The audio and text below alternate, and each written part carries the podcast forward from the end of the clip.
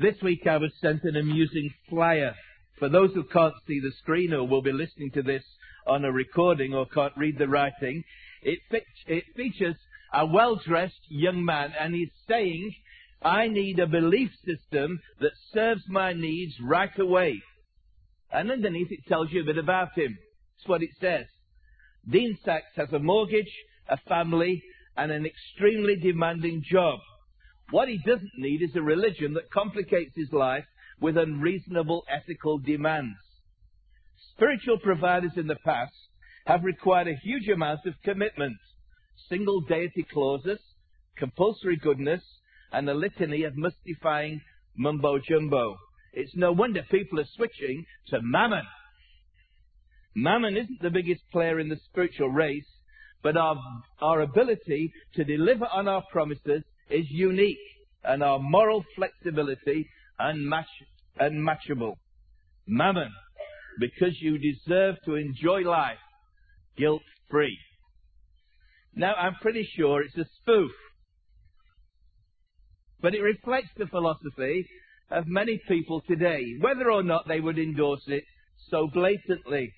And today, as we launch our 40 Days of Purpose program, we begin, and we began this morning, with the fundamental question that human beings, and as far as we know, only human beings, ask. Why on earth am I here? And the answer many people give today is mammon, although we probably wouldn't use that rather quaint, old-fashioned word. In actual fact, the word mammon found currency in the words of Jesus in his famous Sermon on the Mount in which he describes the contrasting choices we face in life. It's what Jesus said. No man can serve two masters, for either he'll hate the one and love the other, or else he'll hold to the one and despise the other. You cannot serve God and mammon. Uh, modern versions of the Bible translate mammon as money. But either way, the point is obvious. You'll either serve God or you'll serve mammon and your choice will be determined by what you believe your purpose in life is. Your purpose determines your priorities. You will either live for God or live for yourself, but you can't do both, says Jesus. And Jesus highlighted this contrast on many occasions, and I want to look at one very simply this evening, in one of his famous stories, or parables as they were called. And I want to suggest it's a parable about purpose. And you'll find it in the Bible. And it will help to have a Bible in front of you uh, to follow where we're going and to make sure that I'm following the text myself. So if you have a Bible, there are Bibles in the pews. If you turn to Luke chapter 12, and it's page 1045.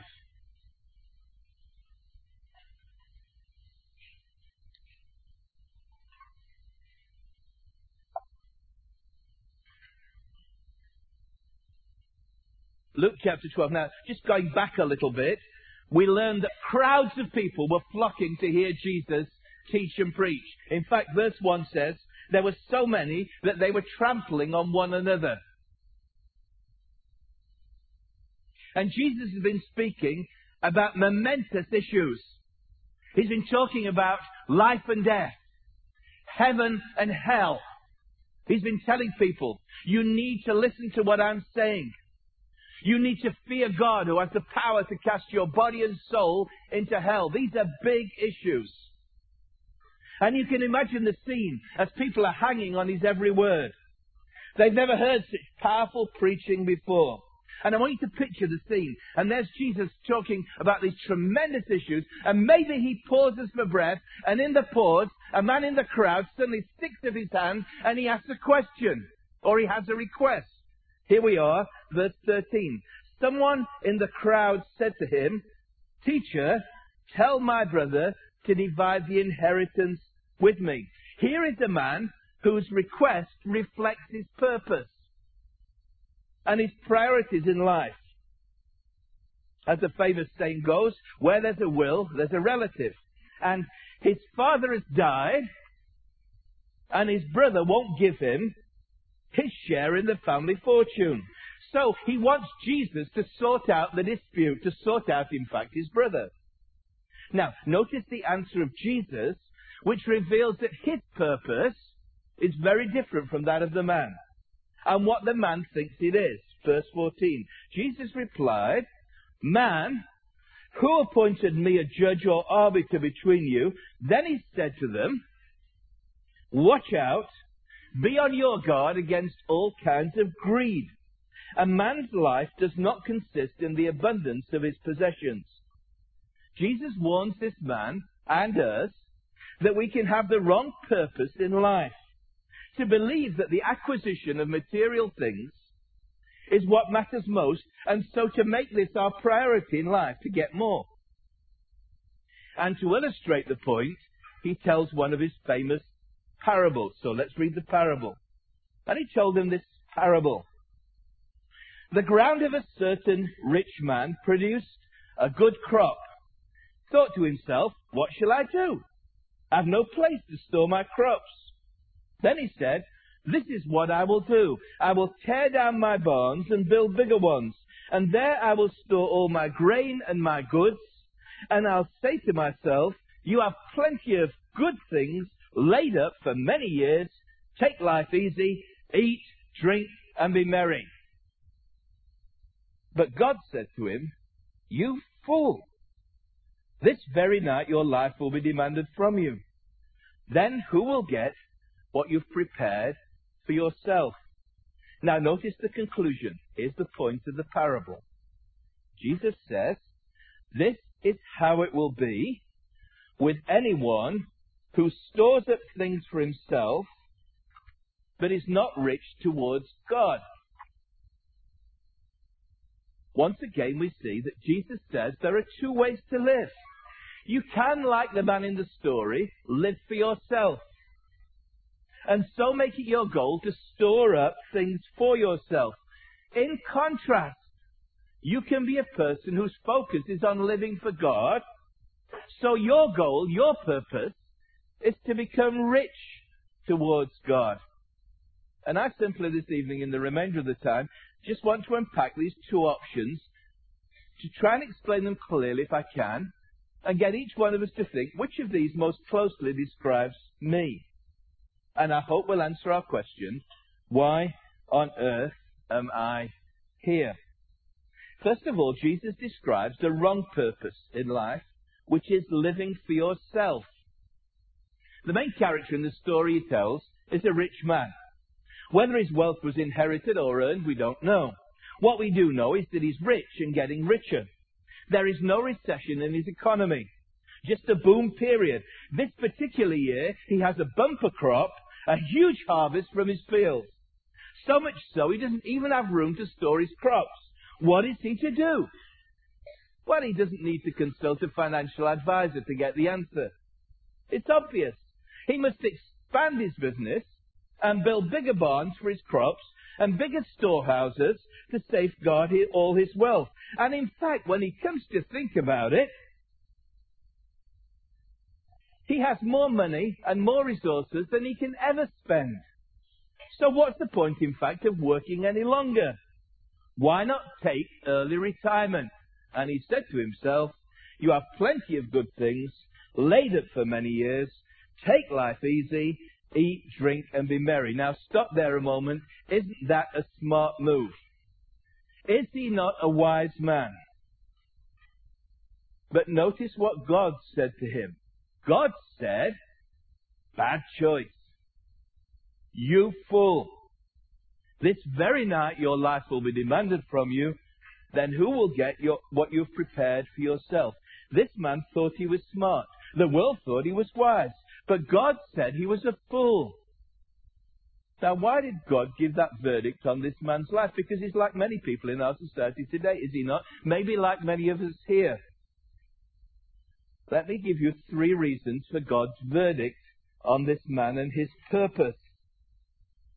They're linked together. The first is, this man is concerned only with the material. This man is a materialist at heart through and through. All there is in life for him is possessions. You notice the words? Riches, crops, barns, goods, food, drink. And so he lives for them alone and is obsessed by them.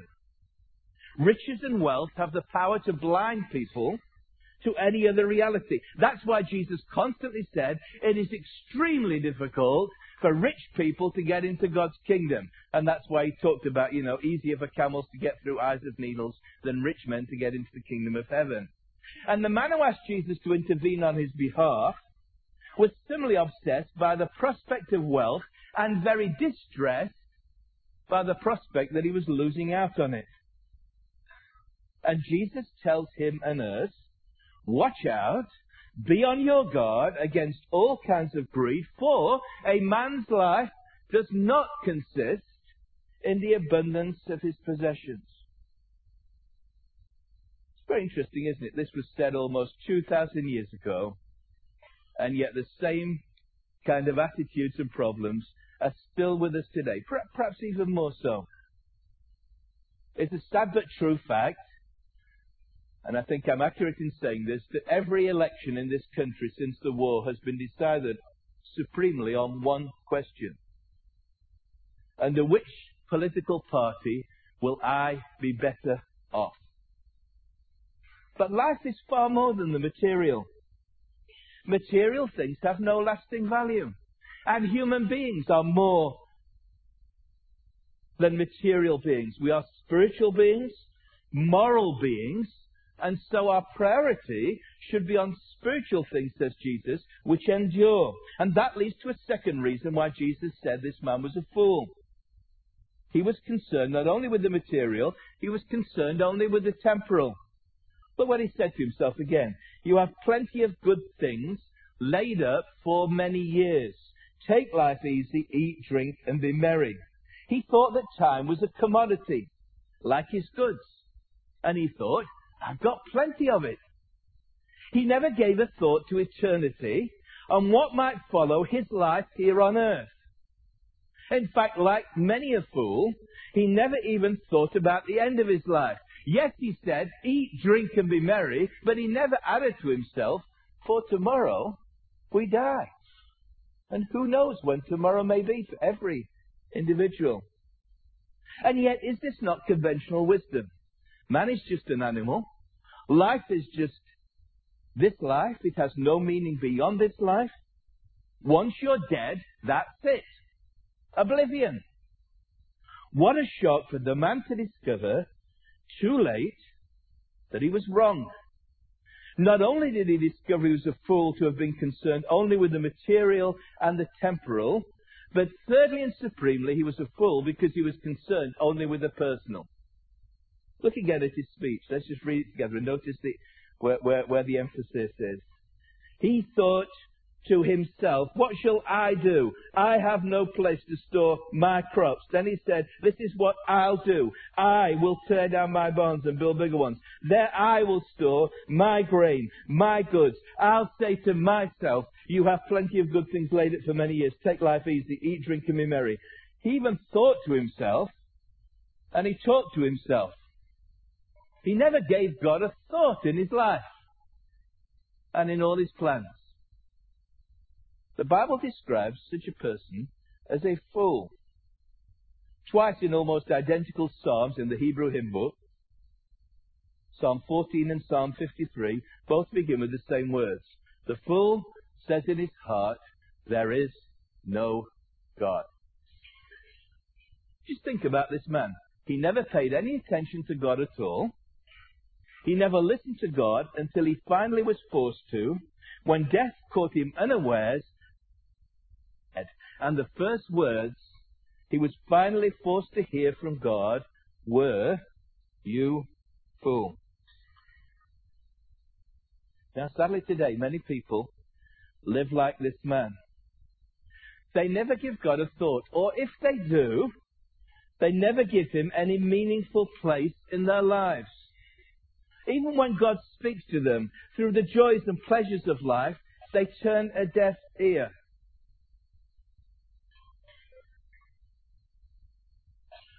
This past year, we've had many people who've had babies in this church. Mostly boys for some reason. There's no particular reason for this. We're not sure if it's the coffee or, or the communion wine or whatever, but anyway.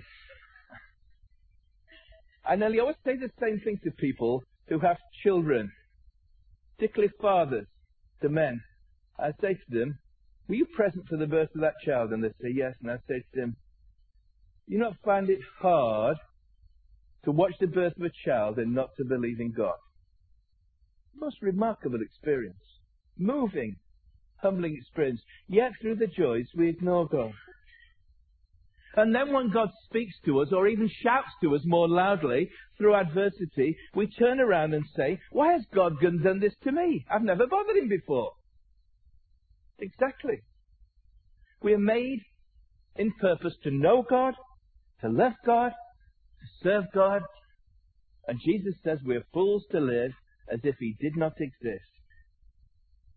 And I simply say to you, as kindly as I can, maybe you're such a person living only for this life, living for material gain, living for yourself. Maybe that's your big plan in life. Those of you students, when you graduate, it's going to be the mega job. You won't be saying Big Mac and fries to anybody, you know. You're going to go, going to go and work with Raymond in the bank, you know, and uh, with the shares and everything else. Maybe you're older and you've already made it. If you've already paid off your mortgage, you know, I watched that guy the other day, how to pay for your mortgage in two years. Incredible. Maybe you're older and you've made it. And in the eyes of society in our world, people look at you and say, wow, you're doing really well. But if you're living without God, God says to you, you fool. And I simply ask you kindly this evening, by what Jesus says, by his assessment, are you a fool? And can I say for your encouragement that if you're hearing this this evening, paying attention not to what I'm saying, but maybe what God is saying to you, just be thankful He's saying it now, not at the end of your life when it's too late. Living for yourself is the wrong purpose. So, what's the right purpose? If the rich man in the parable is a fool, who's the wise man? He's the person Jesus concludes with. The person, he says, verse 21, who is rich towards God. Let's try and unpack that a moment and think about the right purpose, which is living for God. You see, all of us are guilty. Myself, along with all of you, we are all guilty of living like this man. At the heart of our problem, we live for ourselves instead of for God. We are self-centered. And the root of our problems is what the Bible calls sin. And at the heart of sin is the capital I. Now, possessions and wealth may not be your big problem. However, you can be born poor and die poor, but this will not automatically make you rich towards God. No, if God is not at the center of our lives, our focus, our purpose, then we will put something else or someone else in that place. That's why in one of his letters, Paul, the apostle, the messenger of Jesus, wrote a lot of the New Testament, uh, says that greed or covetousness, wanting more, is idolatry.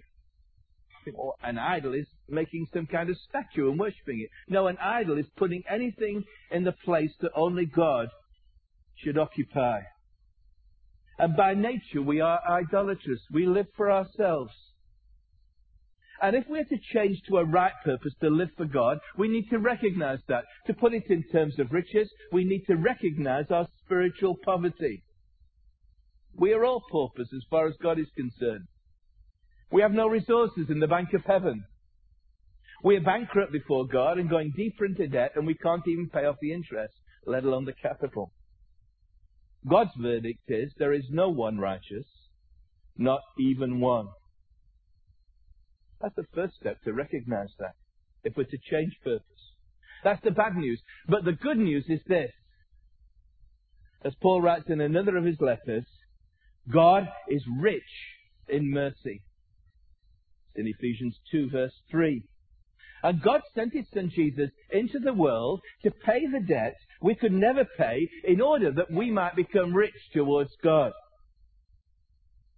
So if we're to change our purpose from living for ourselves to living for God, we must first of all recognize our spiritual poverty, and secondly, we receive those riches that Christ offers to us, a right relationship with God. In another of his letters, the Apostle Paul reminds the Christians in Corinth about what they've experienced. The people in Corinth were a ragbag of society. Corinth was a city in the ancient world that was known for its gross immorality. And in the letter, he actually describes the kind of people who were in the congregation, what they used to be like. But he says this, these wonderful words. He says, For you know the grace of our Lord Jesus Christ, that though he was rich, yet for your sakes he became poor, so that you through his poverty might become rich. The Lord Jesus Christ became poor when he left the glory of heaven, his rights as the Son of God, laid them aside, came into our world, and died a criminal's death on a cross, paying our debt. And now through faith in him, as we commit our lives, as Raymond was describing it, we cross that line of commitment to Christ, we can become rich towards God. We can be right with God. And these riches are a gift from God. They're not cheap. But they are free. We receive them with empty hands. And I ask you this evening, do you know the grace of the Lord Jesus Christ? Have you experienced that for yourself, that transformation? Your life has been turned around to a new purpose. Instead of living for yourself, you've been turned around. The Bible calls it repentance, a change of mind, a change of direction. Are you living for God? Think of another parable, a well-known one that Jesus told, the one about the prodigal son, who wasted all the riches of his family, ended up living as a pauper in a pigsty. And yet when he returned to his father and confessed his sin, he was forgiven and restored, and he was given back all that he needed, which he didn't deserve. He was restored as a son in the favor of his father. And when we come in the same way to Christ, we receive all the riches of God. We become rich as far as God is concerned.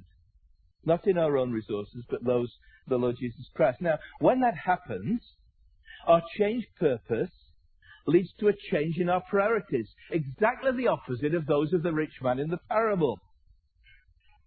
First of all, instead of focusing now on material things, we focus on spiritual things. Again, in his great Sermon on the Mount, Jesus said, Do not store up for yourselves treasures on earth where moth and rust destroy, where thieves break in and steal. But store up for yourselves treasures in heaven where moth and rust do not destroy, and where thieves do not break in and steal. For where your treasure is, there your heart will be also. Where's your focus? Is it really on material things?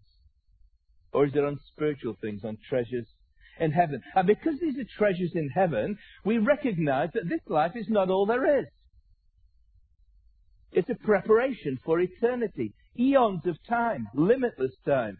So our perspective in life changes from the temporal to the eternal. Again, the Apostle Paul writes to Christians in Corinth. So we fix our eyes not on what is seen, but on what is unseen. For what is seen is temporary, but what is unseen is eternal. We have a different value system, if you like. We live in the light of the fact that this life is not all that there is, but eternity awaits, and so we are willing to manage without many things in this life.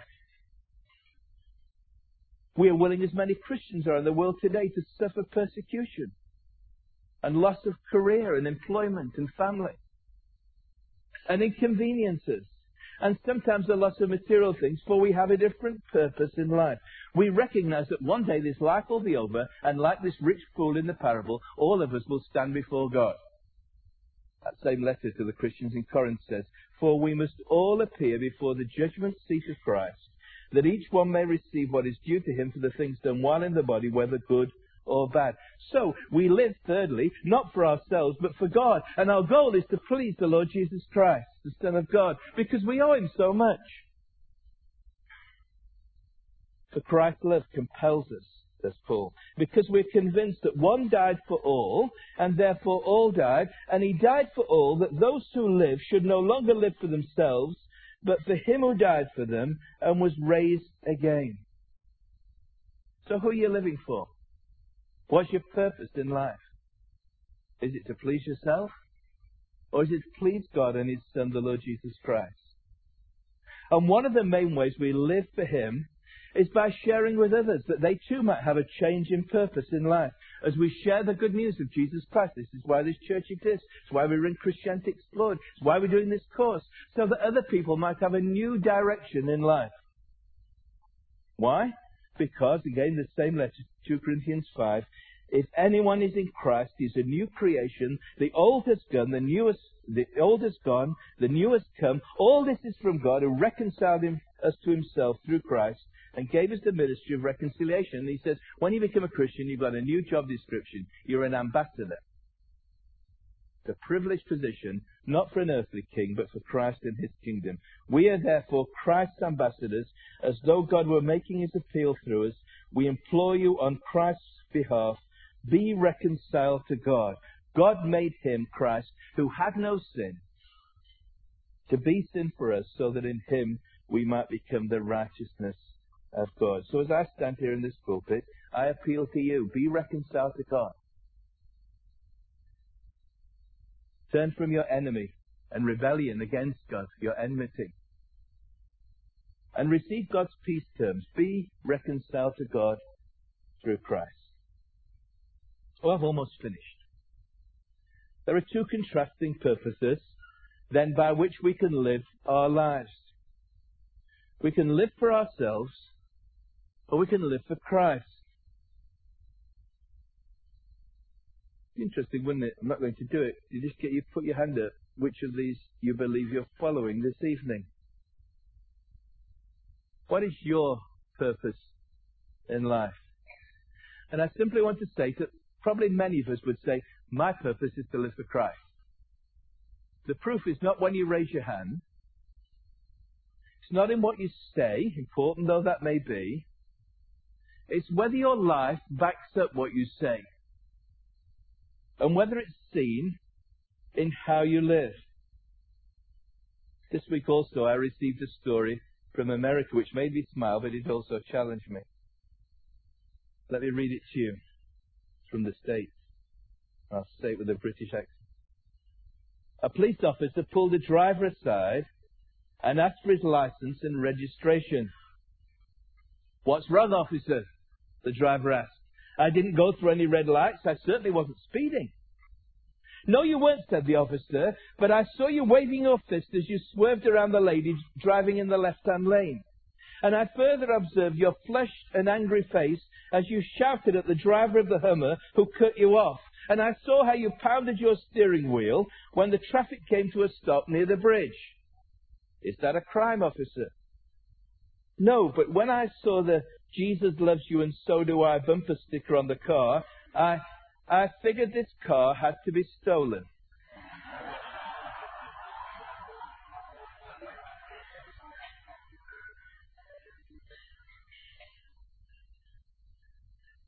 What the driver claimed was contradicted by how he behaved. If you claim to be living for Christ, that's your purpose, and not yourself, is it contradicted by your lifestyle? Are you storing up treasure on earth or in heaven? Are you really living with eternity in view, recognizing that at any moment, and only God knows, you could be called to stand before God and give an account of the things done in the body, whether good or evil? Are you really living for Christ? Am I? Or are you living for yourself? Our hope is during these 40 days, we might be more focused on what it means to have a purpose to live for Christ, not for yourself. Raymond said in his testimonies he shared, all of us have a lot more to learn. And we do that together over these days and weeks. And I hope it'll help us to live up, to practice what we preach.